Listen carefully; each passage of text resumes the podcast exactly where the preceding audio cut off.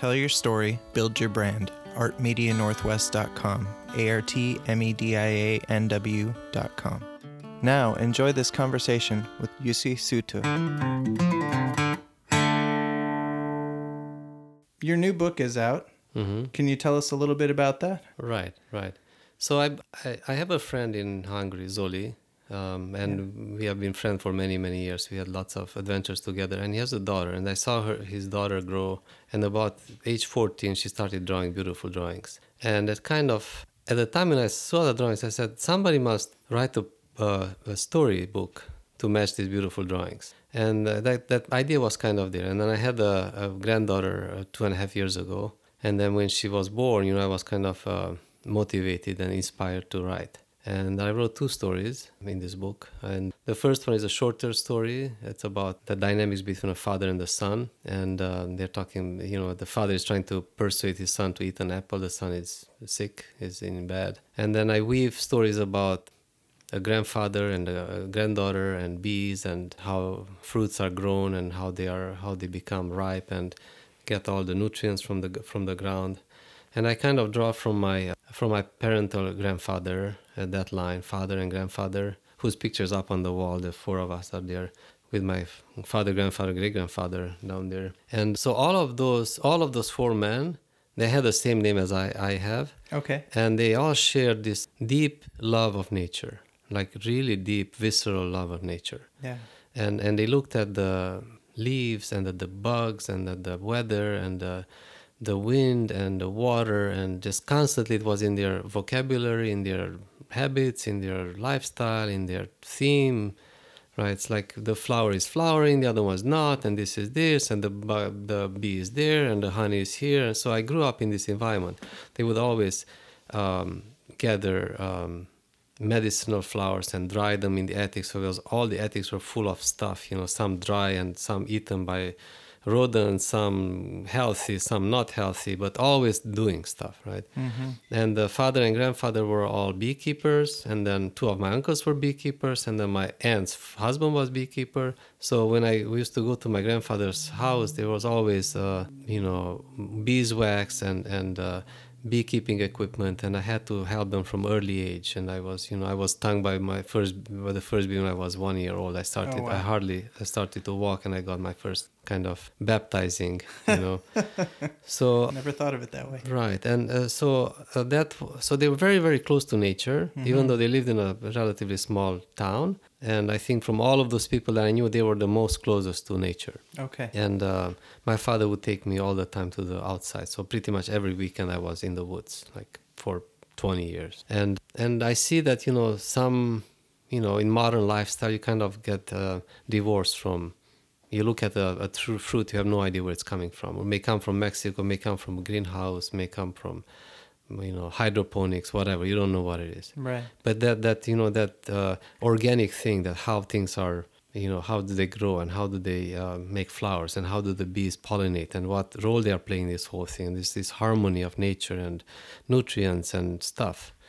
And i wanted to pass that on to kind of like a educational story. And also a lot of my dialogues with my sons was similar to that so that's the first story kind of like the lighter one of the two stories Sure.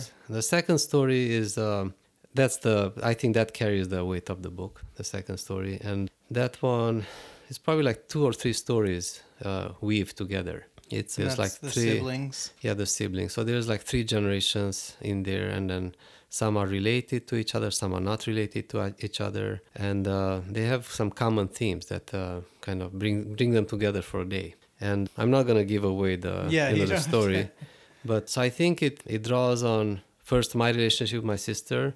Mm-hmm. You know, we had a very good relationship, and we did a lot of stuff together. So kind of the the siblings, the first couple of siblings, kind of you know modeled them, and then I saw a lot of uh, strife. I don't know if that's the right word, strife Yeah. in um, in several families that were related to me, direct families or neighboring families, or and it was the common theme was that siblings would argue over some inheritance that at the time may have felt may uh, may have been important to them, And like uh, felt like something significant. right but- like financially or, or or maybe just the fact that oh I, I inherited this from my dying parents like a sigh like the one the, uh, the grass cutting sigh or or a, um sharpening stone that they never used after that they inherited and it sat in the mud for four years and i just looked at this thing and four years later then the sibling comes and start arguing why do you have the sharpening stone you never used it and then my aunt would say, "Well, you have the sigh. You never used that." And they were like 85 years old and half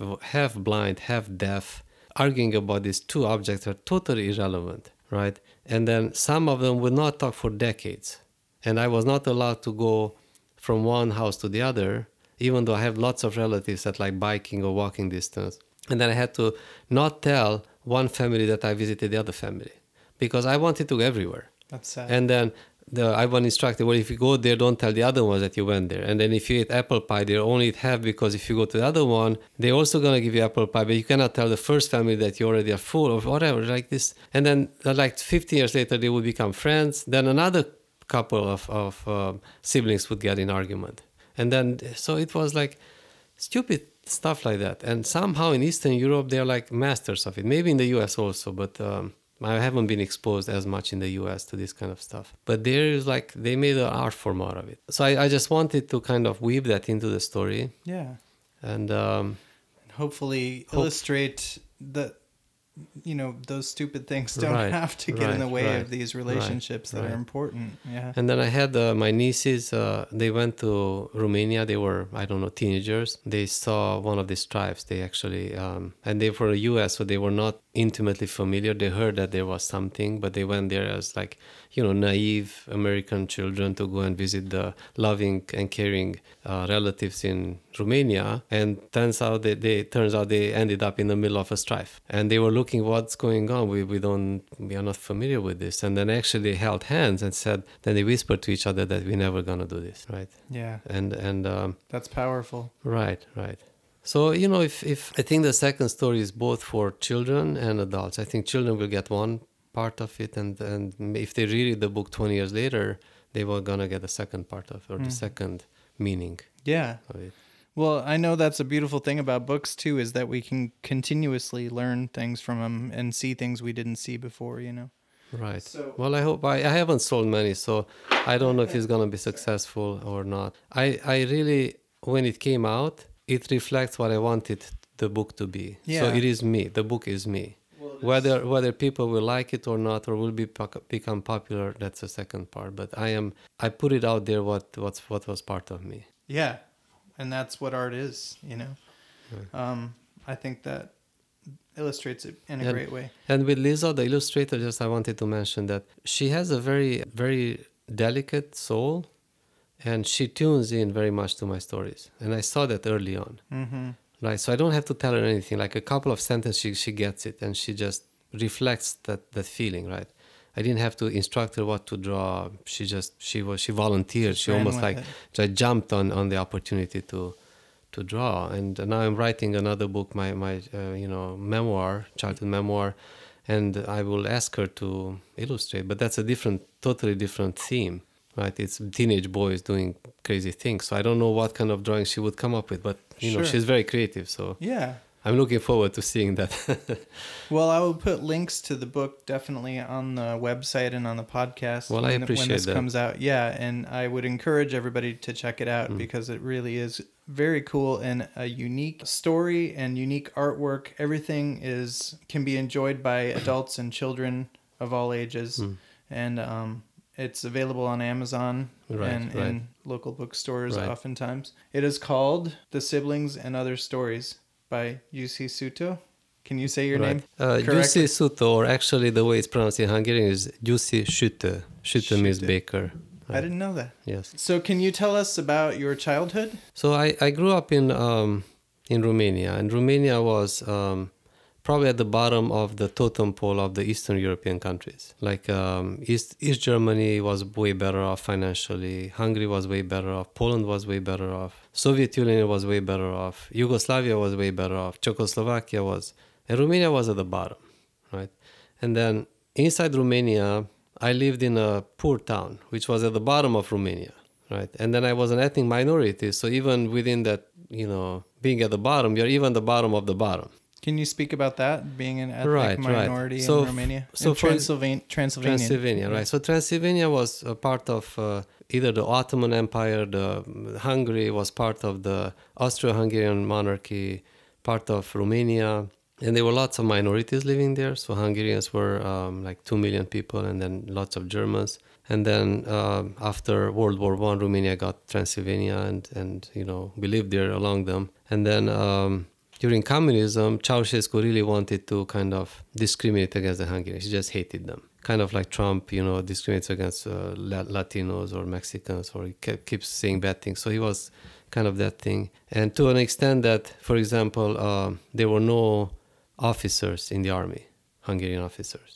There were no policemen. There were no leaders. There were no CEOs, no directors, Hungarian, or, or just very rarely. I mean, it wasn't was not even close to representative of the makeup of the population. And and um, you know they wouldn't let us use our language. So they they were like they tried to sc- close the Hungarian school. School that were there for 500 years, and they tried like everything to close them down. My mother was a Hungarian teacher. They tried to like uh, annihilate her, not her, not let her teach, take away everything she had. Like she was clinging to this this opportunity to teach the sweet ma- maternal tongue, the Hungarian language, which is a very special language because it's not related to anything. Right. It's like it like came from from uh, outer space. Like it's like totally different and has its own value system, its own mathematics and all that. And so it is valuable, right? But the Romanians didn't see it that way, and mostly the, government, the locals didn't have a. The locals lived along Hungarians for centuries, so they didn't bother. But the government was definitely anti-Hungarian Wow.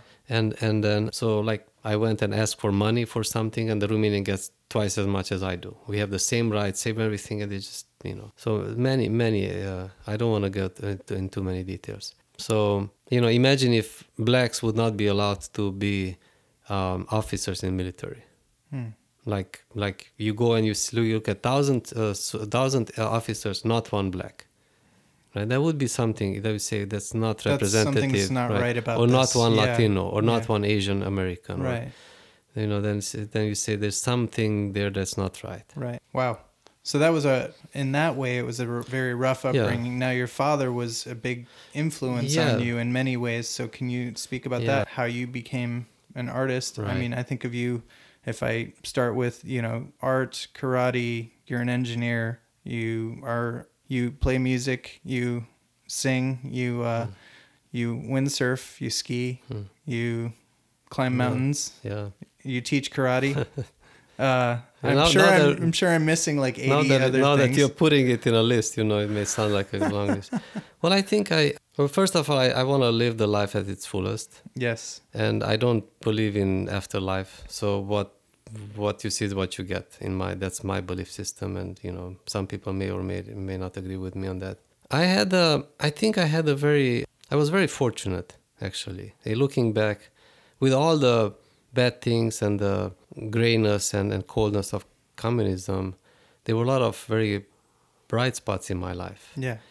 Um, I, first of all, I was I was surrounded by a lot, a lot of loving women, and they just loved me to death. My mother, my we had a, an in-house nanny for five years that actually slept in our bedroom, and and so my grandmothers all loved me. My sister was three years older, you know, she baby babied me all my life. My aunts, I had a godmother, I had then I had a baroness teacher for eight years. So how many people have a, a noble person come to your house and well, you're a noble person, Danny, but, but uh, you know, this was a true So I didn't know baroness. this was a comedy. El- Elizabeth von Blomberg, right? and she was uh, she they, they had like a giant uh, villages and lakes and hundreds of horses, and then after World War II they lost it all, and their parents died, and sh there was this ultra educated woman with nothing left, and then she made a living by teaching languages. So every week twice she would come to my house teach me German, and then we just talked in German about the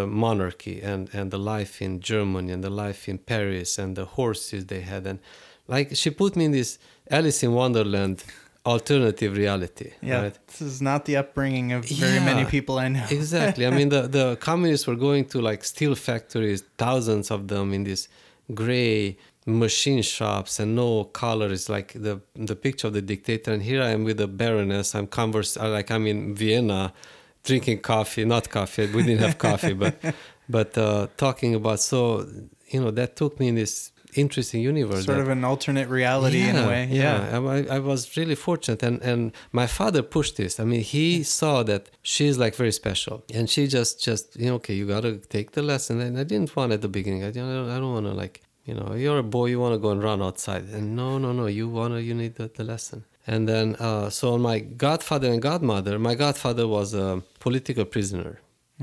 Uh, so actually, they didn't baptize me until I was six because he was in prison. He was in prison because he wrote something about ethnic minorities across the Carpathian Mountains, on the other side of Carpathian Mountains, and the Romanian government didn't want that to become public because they said Hungarians are only on the west side of the Carpathian Mountains, and he proved that there's actually on the east side of the Carpathian Mountains also Hungarians. So they put him in, in jail, so they had to wait for him to come out.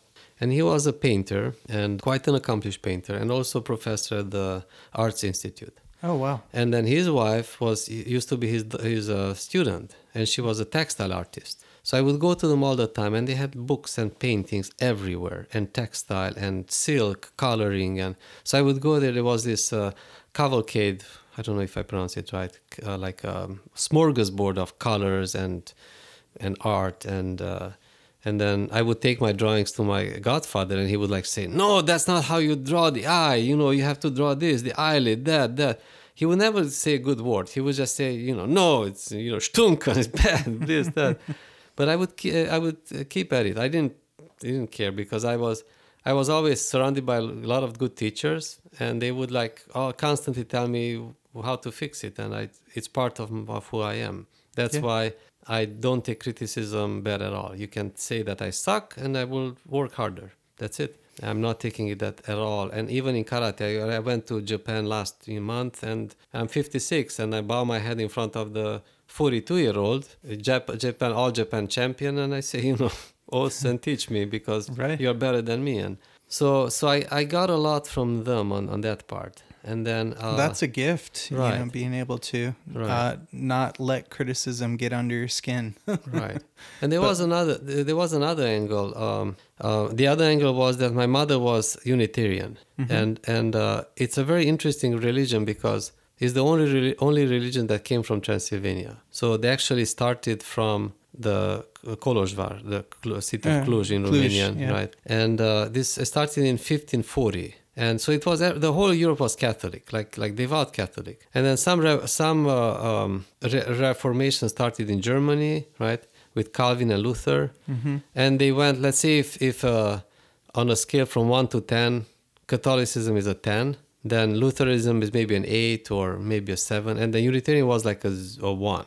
I like went way off the scale. Like they said that you know there's as far no, as how different it was yes yes like like uh, in the theology. uh, yeah, like the the other religion, the other re- reformant uh, religions, they they said, okay, well, we don't recognize the Pope, but then still the the Father, Son, and Holy Spirit, and there's still life after death, and there's still hell and heaven, and still there's a God who listens to you all the time, and all that stuff, right? So there was a good eighty percent that was the same. Right, right. It covered most of it, right? And then, uh, and that Jesus was a, a divinity. And then here comes this dude in in in Cluj uh, in 1540, like Middle Ages, right? He stands on a stone and he says, actually. Jesus was not divine; he was a man. He just wrote. A, they just wrote a book about his teachings, and we should take the book as a book. You know, it's mostly true, and like you know, and the Pope, you know, has nothing to do with this, and you know, and you shouldn't. Uh, and there's no heaven and no hell, and it became so popular that the entire city switched to Unitarianism in like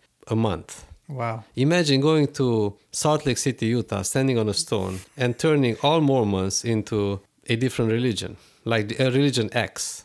I mean, that has to be a very good speech. That Right. would be some speech. It'd That- be, that would be some speech, Yeah, right? like Martin Luther King. Yeah, uh, even more because you know, for Martin Luther King message takes decades right. True. to really listen and and uh, so so what happened is that there was this culture of not really expecting God to do good for you is you were expected to do good stuff yourself you you had to be proactive so the people that I was exposed to they were like yeah there's no life after death we have x number of days left so we better build it or do it or paint it or draw it or right and uh, And then my sister's godfather was the bishop of the Unitarian Church. So on, on Sundays, I would go to church with my mother, then would go to my godfather and godmother, who are both teachers at the university, the top arts university in Cluj.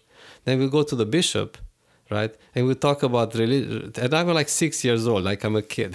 then I go home, I go and have a baroness teaching me German and teach me about Paris and the horse races they used to attend and the balls they had on the lake with a live, uh, a live orchestra while they were floating on the lake on a pontoon Wow. in in, 20, in 1930 before World War II, and you know just this big things, right? And then I have my father, grandfather, great grandfather all doing bees and wood and wax and cutting and sharpening tools. And and I was building bows and and you know slingshots and this. And then we lived in a valley in a small town and there were two hills kind of the you know.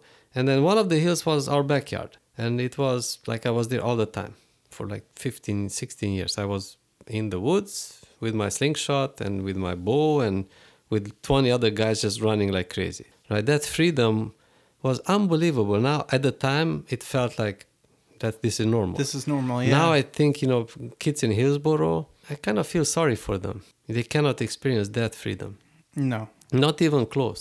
it's a different place and time. It's not even close. And actually, I'm thinking that if we were to design a city from scratch, we should try to design that freedom for children. Hmm. Somehow build it in by constitution that children should have the the ability to safely play from age 6 to 18 with no parental supervision. I think that's a huge, huge, huge value. In a clean, you know, non-polluted environment, safe. So that's that's how I grew up, right? Yeah. That's the 11 minutes version. Then they have like okay. 11 hour Yeah. version.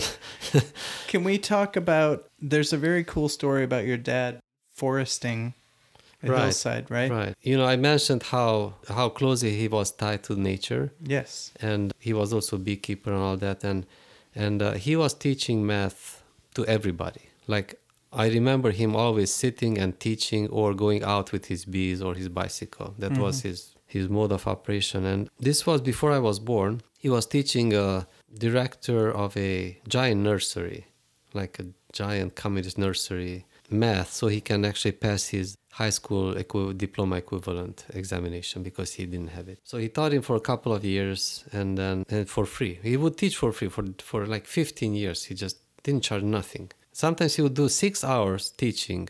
After the four hour teaching in the morning, he would come home and eat, go back at two, and then till 8 p.m. just do math for free for like 50 kids. Wow. Whoever wanted to show up for extra tutoring, he would just squeeze the butter out of them and just pump as much math in their brains as possible. And then he would come home and we had nothing. We were poor. And then when I was, you know, 15 years old, I was growing, I needed meat. Then he started teaching for meat, and they would bring him a piece of meat, and we would eat a little bit of meat. But this was before I was born, so this guy is coming to him for I don't know every week or so, and and then he passes his exam, and he's very appreciative, and he, he tells my dad, "So how can I pay you back?" And my dad said, "Don't worry, I mean I just did it out of you know." For fun, and the guy said, "No, no, no. I really want, you know, I, I want to show my appreciation somehow." And then they're sitting and looking at this barren hill, and the hill is, I don't know, uh, maybe like 500 foot tall. So it takes about an hour to climb and maybe a, a mile and a half long. So it's a sizable hill, That's big, right? yeah. I mean, walking up to the top and to the end and back is probably a three hour walk, right? And, and it had some trees on it, but very few. Very few. I mean, most of it, maybe 90% was barren. And my father looks up and said, Wouldn't it be nice to have a forest on this hill? And then the guy says, Huh, yeah, well, how many, how, what kind of trees? And I said, Well, pine. Pine would, you know, a certain kind of pine that grows. They said, Well, how many would you need? And my father said, Well, about a million. I said, Yeah, if you can find a truck to actually truck it, I can give you a million trees. And then my father, then he went to somebody else, I don't know whom, and he got the truck and he trucked in truckloads of, of these seedlings, these tiny trees. And then he would get all the high school students out to the hill on the, on weekends. And he, because he was like a, a very well respected math teacher and math carried a lot of weight, if he said, you better come and plant trees, kids showed up and planted trees. It wasn't official, it was they weren't required. He just told them, you come and plant trees. right? And the truck showed up, and then for about two years they planted the forest. and and when I was born, the trees were about one or two years old, so they just finished by the time I was born. So I grew up with this. So so I, when I started to ski, I was two and a half years old, and the trees reached my waist or my my chest. Now the trees are 58 years old, and it's a giant ecosystem of deer and owls and fox and and and uh, rabbits and and giant trees like it's a Wow. beautiful thing you can see it from google earth you can see that came from came my from father a- yeah from math yeah. From a math Yeah, teacher. From math. so in, That's, in, in the days like when, the best math story I've heard in my life. Yeah, and That's and, really and in the in the age when you know we are worried about the global warming and and deforestation, you hardly hear uh, success stories about reforestation or just forestation. Forestation just take no- take a, a barren land and make it into beautiful forest. Yeah. And then you can see that when you go from the forested part to the unforested, because still at the top of the hill, still bald. Mm-hmm. So about two thirds of the height of the of the hill is forested, and the top one third is barren. It's Mm. grassland. The amount of life is in the forest is like 10x more than on the barren part. Wow. Like everything is moving. There's birds, there's fox, there's owls, there's like you know just just stuff. It's almost like a, an arboretum or something, Hmm. you know. Yeah, thank you for that story. Um, so talk about skiing a little bit more. You uh, were an avid skier, still Right, are, right? right, and then uh, windsurfing. You can tell us about that a little bit. So my father was an avid skier, and he kind of instilled that in me. So um, he taught me skiing when I was two and a half years old, something like that. And I'm very happy that actually all three of my sons learned how to ski, and now my granddaughter is learned how to ski at age two and a half. Oh wow. So the tradi- tradition uh, continues. And then he started this tradition in a in a town that didn't have a tradition of skiing. Maybe five people skied. And then after he started doing this and teaching a bunch of high school students, now there's hundreds of people skiing like and they go to competitions and whatnot from a from a town that doesn't have that much snow it doesn't have mountains. It has hills but not mountains. Oh, okay. and so he he just you know taught me to ski and then there were some in the northern carpathian mountains close to the ukraine border there's a mountain called the rodney mountains. And from age five i would he would take me there every year like once or twice. And these like big expeditions like multi-day maybe week or two week long carrying backpacks carrying your whole gear. Uh, go to this hut that has nothing. There's no electricity no gas. You have to do everything. Carry wood ca- not carry wood carry your equipment your sleeping bag and then you cut the wood there you make fire all of that and just climb up and ski from all these peaks. So so that that was natural stuff for me right? When i came to portland i saw mount hood and i just took my skis walked up to the top and skied down and f- uh, for me was like no effort i didn't even question that this is a wise or not unwise and after that i told my colleagues and they they, they said what did you do I said, yeah, I just walked up the mountain and skied down. And then they couldn't believe it. Now I'm more careful. Now I carry beacons and all of that. But at the time, just I was in my shirt and I put the skis on my back and I did what I did in Romania. So it was also an escape because um, the town didn't offer that much. So there wasn't much entertainment, like, you know, no TV, almost no radio. Yeah, you could play soccer on the street, get drunk, or maybe those were the two, three things that you could do as an adult, or like a, you know, it was dirty and, and cold and you know no colors like in the street when you go here to like a shopping mall you have all, all that visual stimulus imagine you just remove all of that like Wow. you remove every sign and everything is black and white or gray and just just wears on you Yeah. you know and then we would go up the mountains we are above the clouds and there's this beautiful we could have been in switzerland right it's as beautiful as switzerland you have Hmm. Yeah.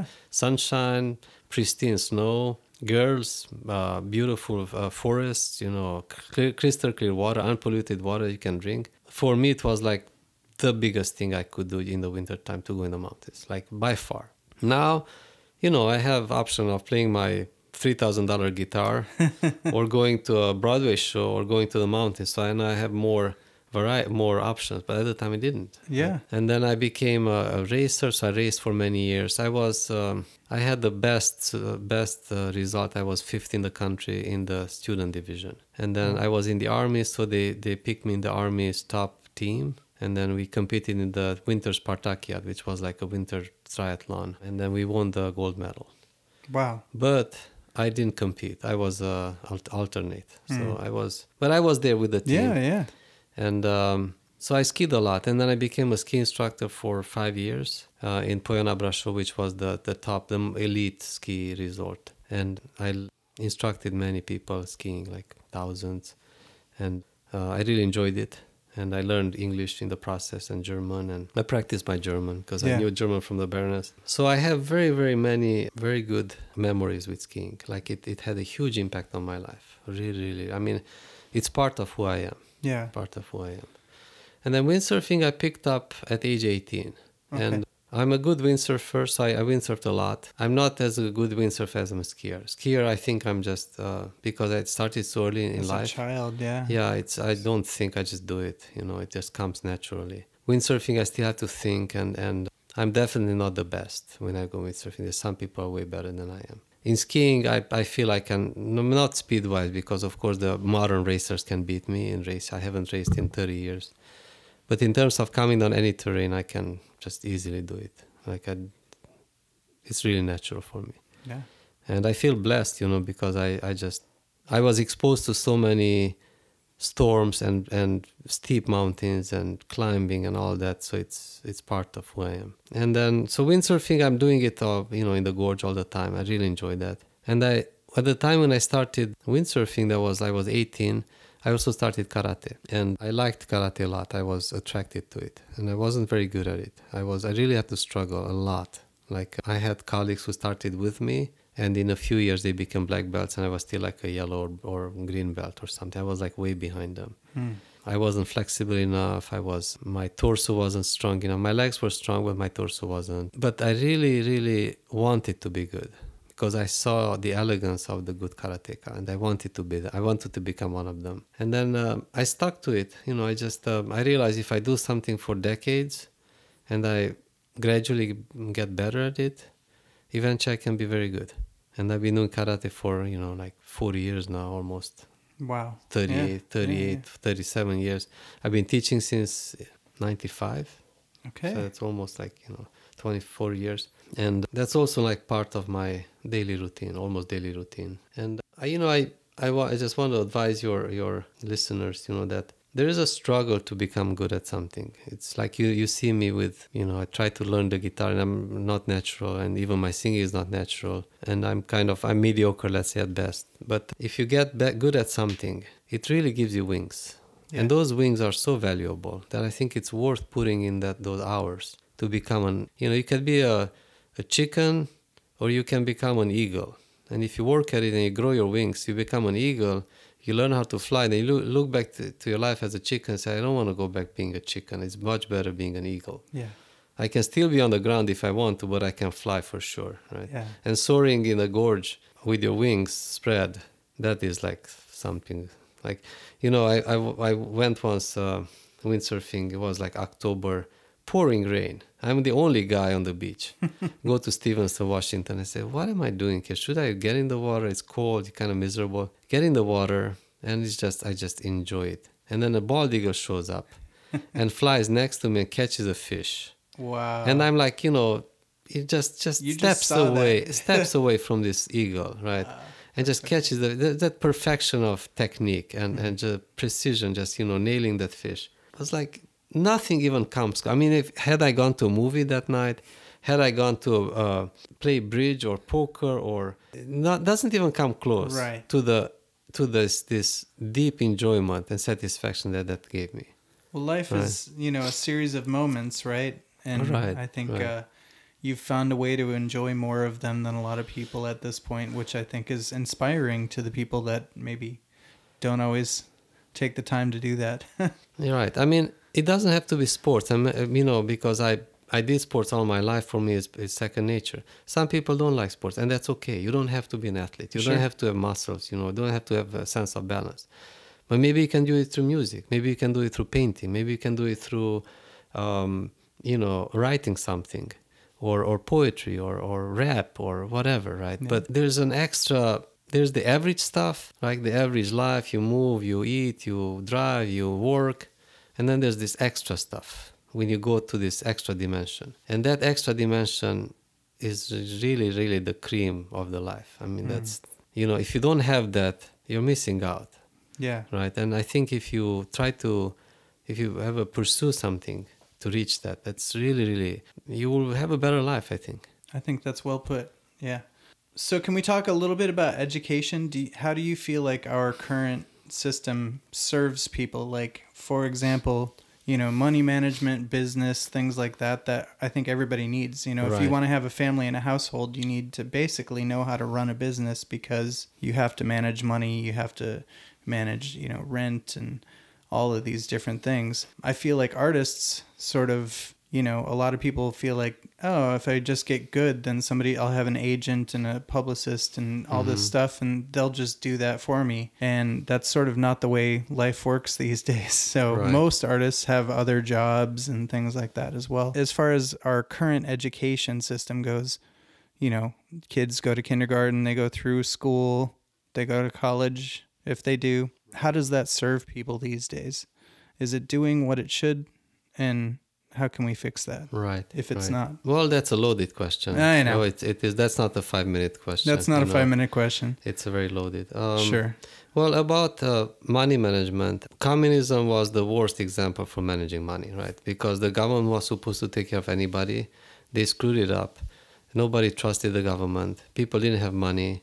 Actually, at some point, money even di- didn't even become a, a issue anymore because everybody was poor, equally poor. So the only thing they paid attention is education, right? Or maybe getting an, an egg or a piece of meat or some piece of cheese. But nobody had like big cars or big houses or big exotic vacations. Nothing. I think the education in the U.S. It has its advantages. I think the colleges are really good. I think the higher up you go, the better they become. Uh, my sons who go to college, my wife who went to college in the US. I didn't go to college in the US. When I saw when I see how they taught them and the kind of material they had and the kind of creative stuff they had to do was really good. I really, really enjoyed that. I think in the primary uh, in the elementary education they could do better job.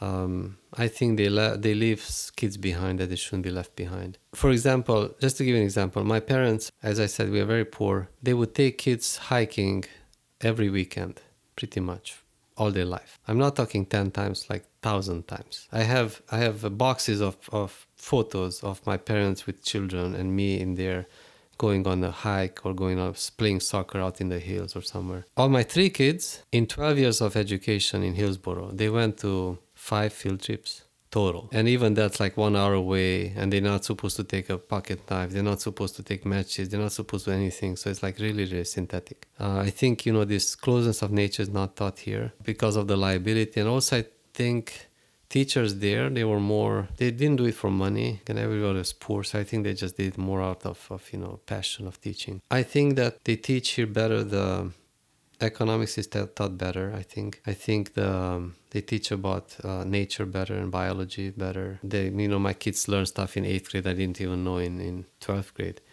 We did better math in Romania. I think we were better in math. And when I took my kids back there to to switch schools, because we did like a hot swap, you know, one week they were here and one week they were there, and then for three months, all three of them said that the locals are better in math than they were, same age. But there, there was a lot of bitterness also. A lot of kids, you know, they would like the good teachers, but the bad teachers they would badmouth and they would like shout bad words at them and be disrespectful about the the money management i think I, I see i see my colleagues also at intel that they are who are super organized people with excel sheets and when they go on a trip they know everything we actually had a test once that they asked you know what kind of planning you're doing and one guy pulled out a piece of paper that described his entire trip to london with his family six months ahead with the details of what bus they're to ride what, what they are going to Stonehenge, what they are going to Bu- Buckingham Palace, all of that, like down to the amount of dollars or cost and everything. Those people tend not to be very creative. And actually, I find them boring. So I'm not actually associating myself with people who have long lists of stuff pre. For their financial planning, though, they probably they probably have a better 401k than I do, Sure. right? They will have more money than wh- when they will be old. That's for sure. Um, But do they need it all? do they need it all or do they do they know what to do with Or it i don't know Could have enjoyed their I- life, yeah. their whole life instead of yeah the last. i don't know I um, don't know. and you know about uh, promoting your art right so i wrote this book and i said ildiko my wife that i think maybe i will be able to sell 250 copies, right? I sold 60 copies you know, and I don't know, maybe I, I will sell nothing more. I don't know. But definitely it's not a hot seller, right? Those people already, they like it. And then the, Yeah. the marketing agent said that uh, books don't sell on merit. Actually, nothing sells on merit. So I could have the world's best book out there and maybe five people buy it. and that's it. Could you could have the best YouTube video and, and if, if it doesn't become viral, nobody heard of it. Right. Uh, the song we just practiced, the Somebody Tell Me Somebody uh, Try, Yeah. that song has 300 views on YouTube, Really. out of which I did 100 views. so only 200 other people saw this song, which I think is a should be a million uh, view. yeah. I mean, it's such a meaningful song in my in my opinion. Yeah. So that poor guy who came up with this song, he got 200, 200 views on this song, which is awesome, right? So um, so then I, I tried to market my video, my book, and I paid the money, pretty significant money, and we sold zero.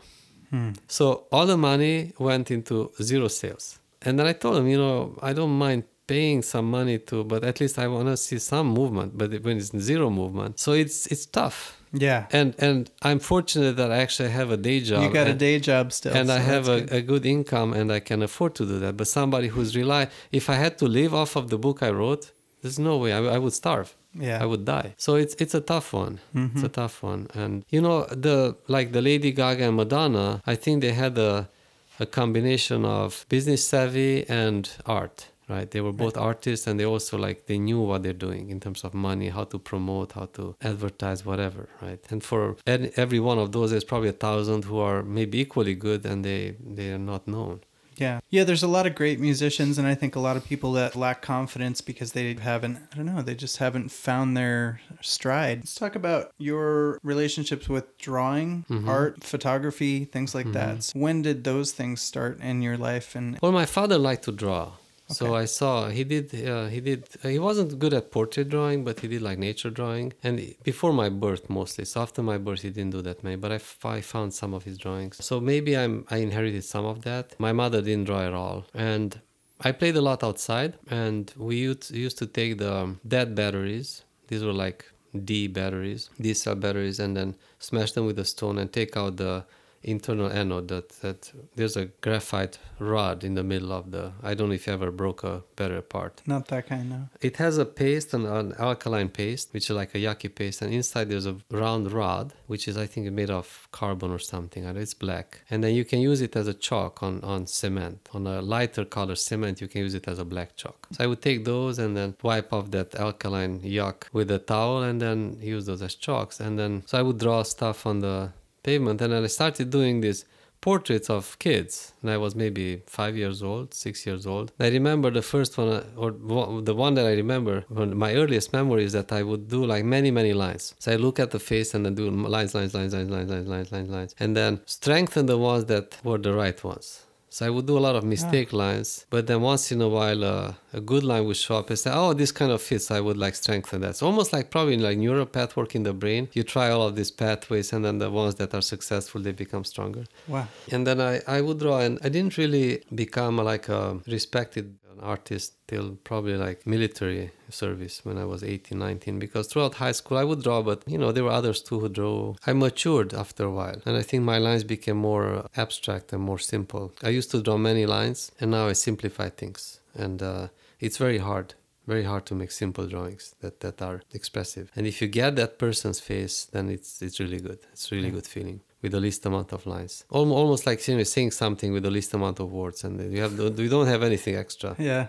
Or for guitar players doing a guitar solo with the least amount of notes. Right. Well, Because sometimes you can say a lot without so many. Yes, yes. Yeah. yes. And then also when I when I draw for that period of time, I have this very very uh, close connection with the person I'm drawing. So it's almost like you're singing a duet and you resonate on some level The frequency. The frequency so when i draw i have to be i almost have to become them. And and i'm not looking for a photographic drawing right? Of course a, a drawing cannot be as accurate as a photography like a Sure. picture. But you know you if you really understand that person and, and kind of look at the skin and the muscles and the expression and there's something if you catch it then it's really really good. And that's when people say wow right? That when when i feel it that is good you know then it's really really satisfying feeling and for every good drawing there's a hundred bad drawings that i throw away.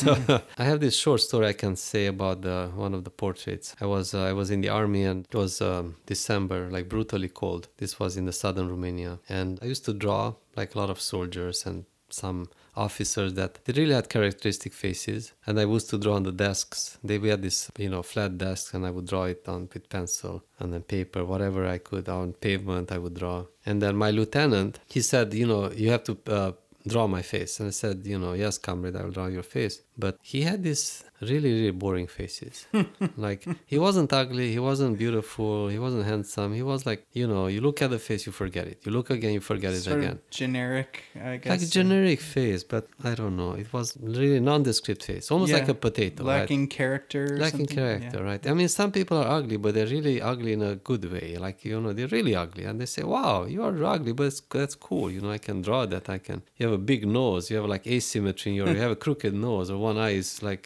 down other this got nothing for him and he was you know not very smart and it kind of you know showed in his face so he said oh i have plenty of time because i'm i'm like the on guard uh, like the officer on duty right in the army base and then you can come to my office at 3 p.m. and you can draw. And so I go in there. Outside is like brutally cold. I go inside and my fingers are frozen, and the guy's sitting there. And all these uh, military drills that they do, they make these people into mules almost. Like you know, they can sit for hours, they can stand for hours, they can uh, walk for hours. They don't question, you know. So there's not. Uh, they are not the creative kind.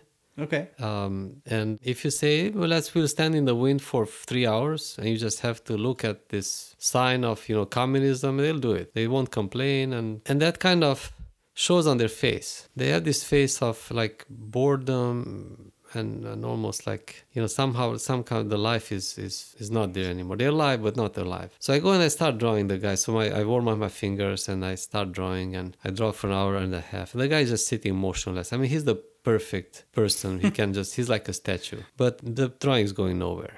I mean like I've tried to I tried to put some life in it and nothing. And I said, you know, sorry, comrade, lieutenant, uh, you know, it's not working. He said, can I see it? Said, no, I'd rather not. Uh, Can I make another one? I said, yeah, make another one. We have time. So I start second time. I go for half an hour. It's not going the right direction. said, sorry, comrade, uh, lieutenant. said, yeah, take your time. The guy, he doesn't have to pee or drink or eat nothing. He can just sit there for six hours with the same body posture. Wow. He has all these uh, stars on his shoulder and the hat and uh, everything, the copper buttons. And so I do the, so usually I start from the eyes. So I go and I try from the inner corners of the eyes. So if I get this and the, the start of the nose, the top of the nose, that's where I grow my, my drawings usually from. But that didn't work in the first two attempts. And then, then I, I tried to like make some kind of geomet- geometry around his head, like a, hull like a I try like a dodecahedron and then a tetrahedron and a cube and some slanted this and that tried to get something out of this thing right so I was able to make a, a skeleton like a 3D mesh of the main building things of his of his face so I kind of squint, squint at it. It's like, okay, he kind of looks like him. So, and then I kind of drew the eyes and the skin on that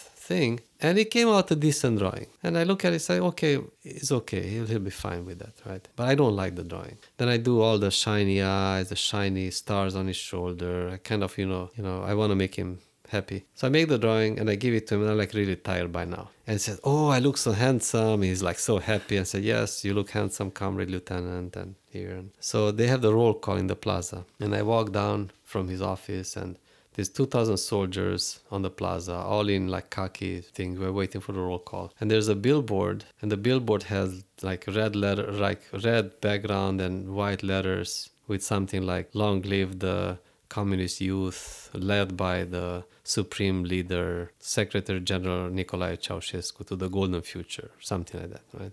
We had all these slogans The everywhere propaganda. stuff. propaganda, right? And this was it was lit by neon lights and a big glass covering this whole thing, and the glass is frozen solid. So it's a white. Imagine the most pristine white marker board lit in the dark night. so I walk down from this office and I look at this white surface and I see his face uh, appear just like Jesus on the on the this white thing, right? And I look at it and it just doesn't go away. I see his face. So I lick my finger and with like five lines I draw his face. Wow. And and the crowd goes wild, right? The crowd just they just come to me, they like lift me up, they shout, they whistle, they like cheer, and it was the best drawing I ever made. Wow. And it melted next day. How has art enriched your life? And if you want to tell the story about We Will Rock You, I think it was, in your schoolyard. Hmm. Right, Well, I can, yeah, I can tell the story, and uh, then I can tell you how how it is because it definitely enriched my life, big Yeah, time, big yeah. time. So the story about We Will Rock You is that when I was 17, they told us that we have to go to forced labor camp in, in Romania to build a canal between the Danube River and the Black, Black Sea coast. And so all meg- megalomaniac dictators have some mega project, either a pyramid or a great wall or a giant church or something, right? And then take all the poor bastards and they send them there to move rocks. And then they, they died there, and then thousand years later, the tourists come and pay money to see it, right? But that's kind of so. Ceausescu's uh, project was to dig a canal through the desert, and uh, so they told us you have to go down three months, no pay, crappy food, you dig. Right, just like in the Clint Eastwood movie, he said, you know, my friend, there's two kinds of people: those with loaded guns and those who dig. you dig.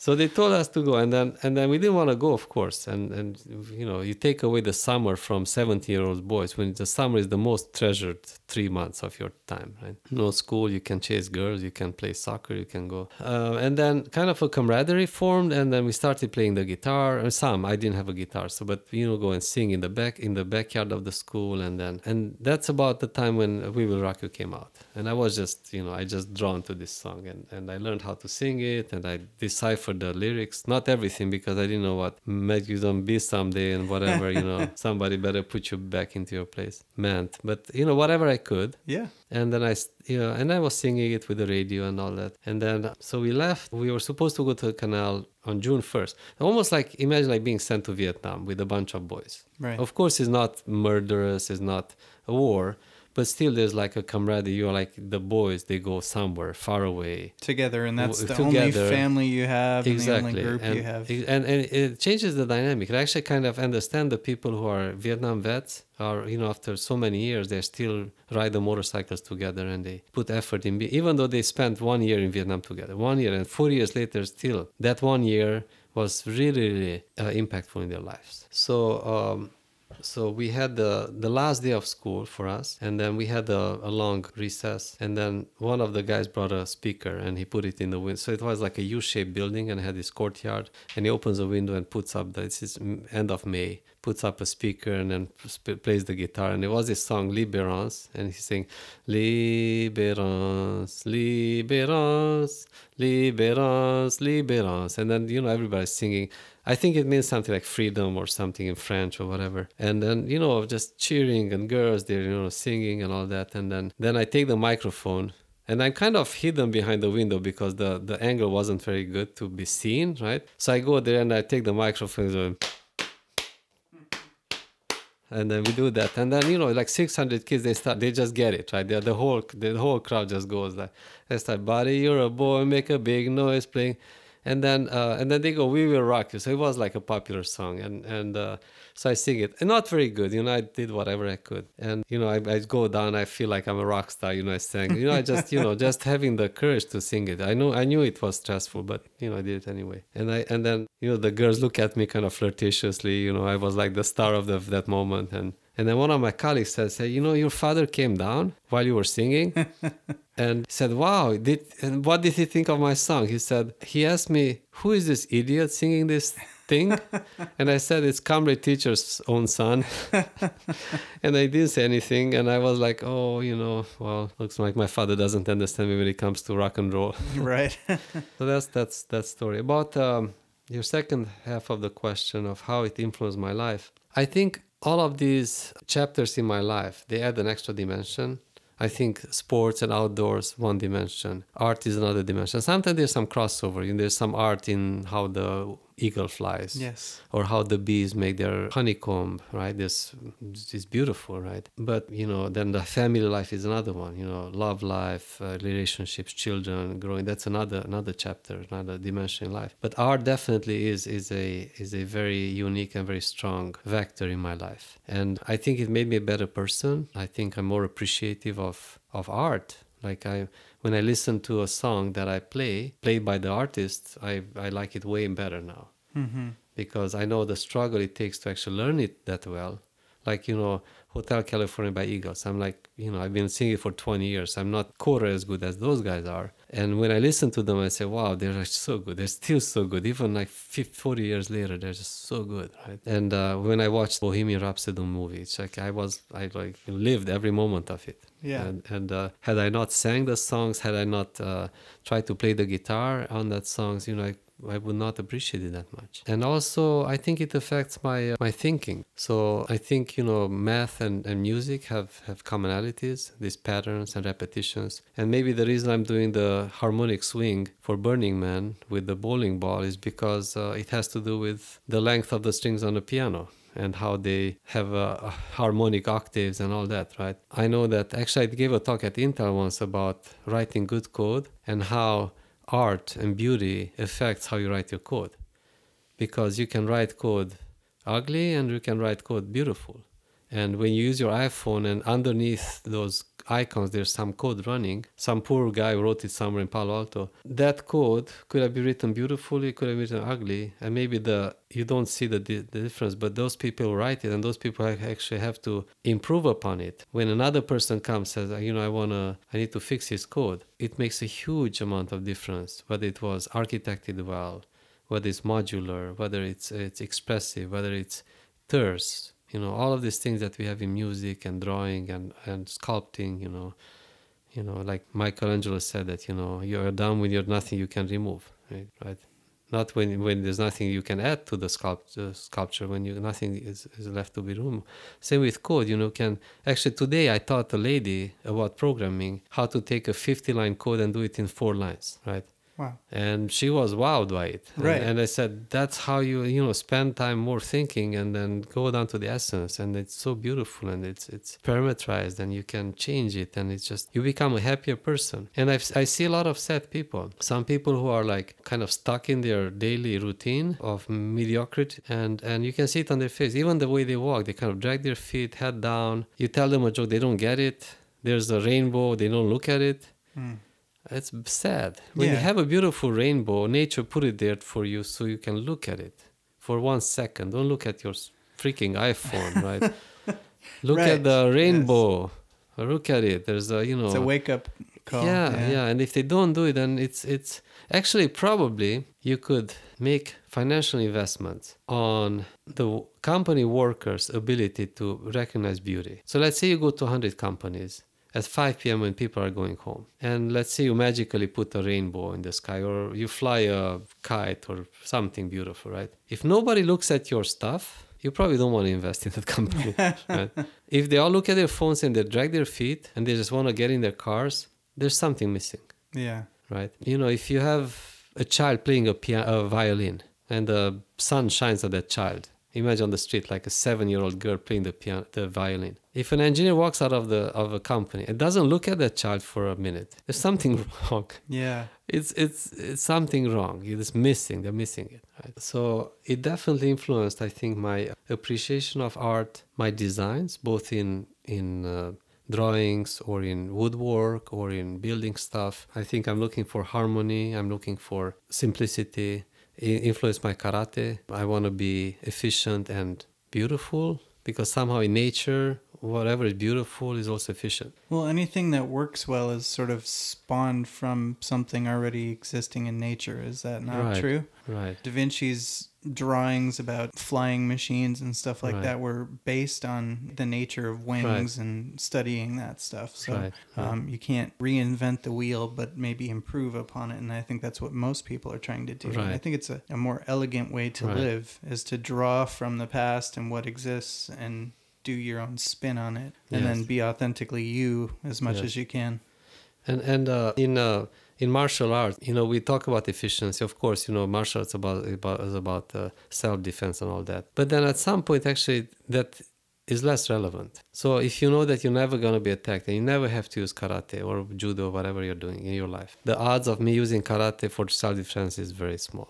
Like, and that's not what I'm doing doing it for. I mean, it.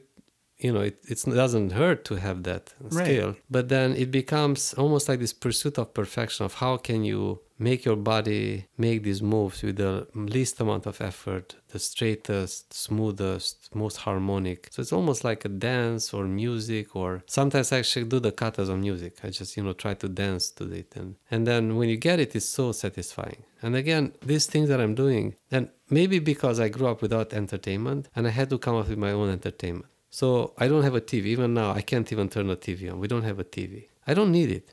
I have a I have like 50 projects in my brain. All I need is free time. Right. A, a pencil. That's all. I can entertain myself for next 10 years. You know, I don't need it. So because I had to live with, it, I had to stand in line for food for you know 10 years, and I had to come up with brain games to keep myself entertained while standing in line. And you know, I'm I'm trying I'm trying to come up with this this stuff that when I, I do it, it's so satisfying. That's better than entertainment is fed to you because it's part of you. So it's I think from a I think you saw a YouTube video they show your brain when you listen to music and your brain when you when you create music or when you play music. It's like an order of magnitude more brain activity. Right? Yeah. And I know when we are playing the Csárdás by uh, Monti with you that I still suck at.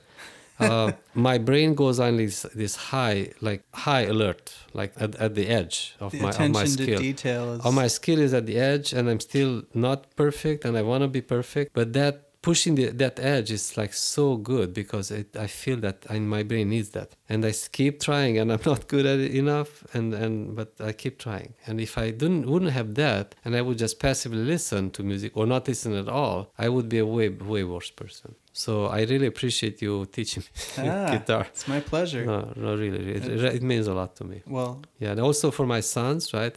yes. um, uh, because I, you know I've been I was proactively pushing, just like my father pushed me to learn German from the lady Baroness.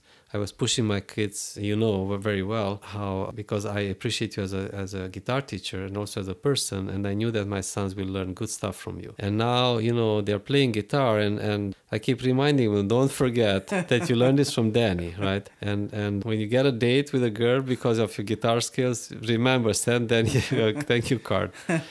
Right? So it's yeah it, it means a lot to me. It means a lot to me right? Oh one more thing that so my wife stutters Ildiko stutters and and when she talks to me she doesn't stutter but when she's like in an awkward social situation or when she has to speak in public now less so. I mean it was used to be really bad and she worked at it and she's getting better. Now when she was a kid uh, she wanted to sing and they they told her no your voice is bad. Because in eastern europe many teachers were like talking down on kids. Like in the us they're more supportive sometimes to a extreme. Maybe it's even too much, Too you much know. when they yeah. when they do crappy stuff you say whale of a job and that may not be the best thing. In romania was the other way. You know, everybody sucked. And then some people uh, took it some didn't take it you know. For me i didn't care. If they say my drawing sucks fine i'll do it again. Sucks i'll do it again. Sucks i'll do it again. And Ildiko, you know she couldn't really let her voice out. She had this kind of tension in her in her vocal cords because of the stuttering or whatever. And then she couldn't let her voice out. So she grew up it says i don't know how to sing. And at age 40 or 45 i said why don't you try to play piano? I said i cannot play the piano. I said why can you not play the piano piano? I said well you know i've been told all my childhood i cannot play the piano because i'm i have like clumsy fingers. Said come on i mean everybody should be able to play you know. Old mcdonald's had a farm something right? So she started taking piano lessons and then she's getting better and better. Like she's not perfect but she's better. And then then she said well now that you're playing piano why don't you sing a song? I said no i cannot sing. Said come on just say old mcdonald something right? And then she started singing a few songs. And because she, I think she was in tune with the piano and then she- her own vibration in the chest kind of tuned up to that, Sure. then she could sing in in uh, in tune. And then I almost cried when I heard my wife sing after 25 years of marriage, Wow.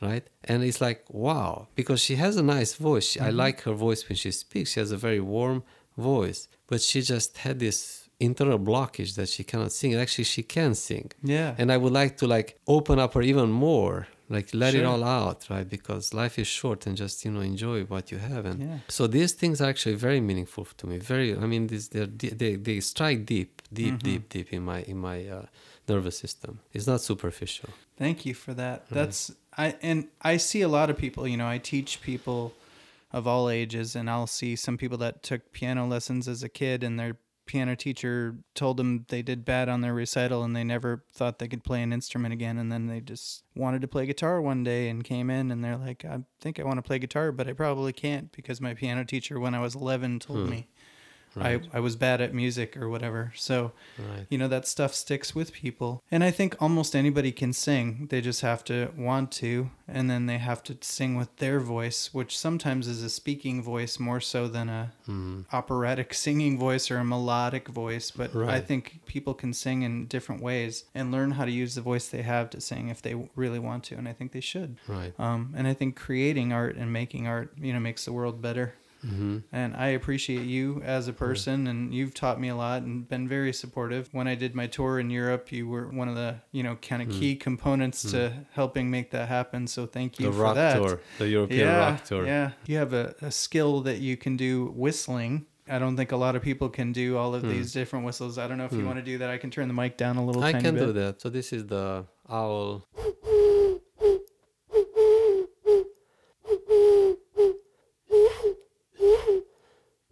This is what I do with my fingers.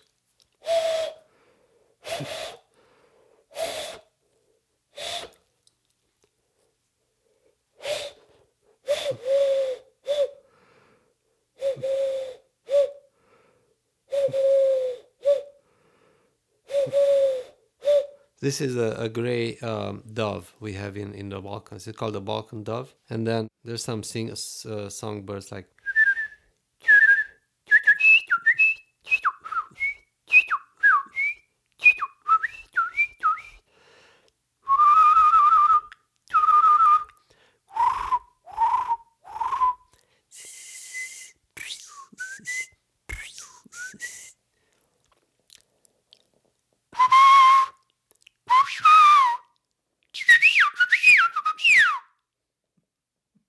The frog like.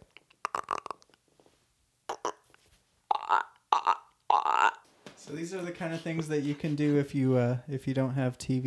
Right. You can learn how to do these things. right. Is there anything that I should have asked you about that I didn't? Well, I think um, I can talk personally about you, like the, your influence on me, because you know, for those of you are listening, we are sitting in a relatively, we are sitting in a relatively small room, full of junk.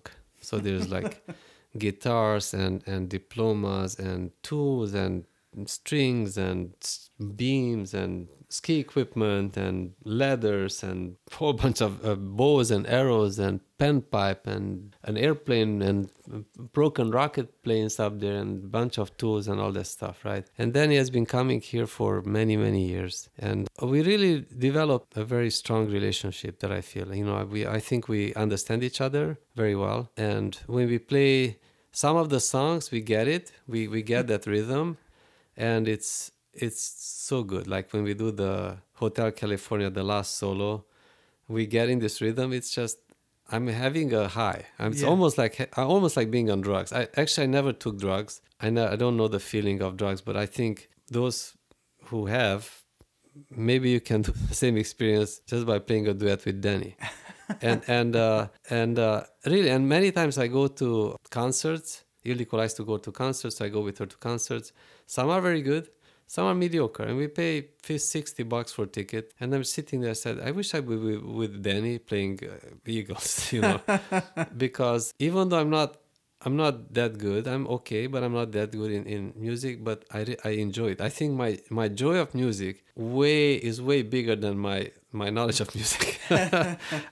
And that's thanks to you because you know you encouraged me and you didn't you you know you let you let me do any song I wanted. You didn't say sing this song or sing that song. You said do whatever you want, and I like that freedom. And sometimes I would pick simple songs that you were bored at, and you didn't show boredom, even though you were probably were bored.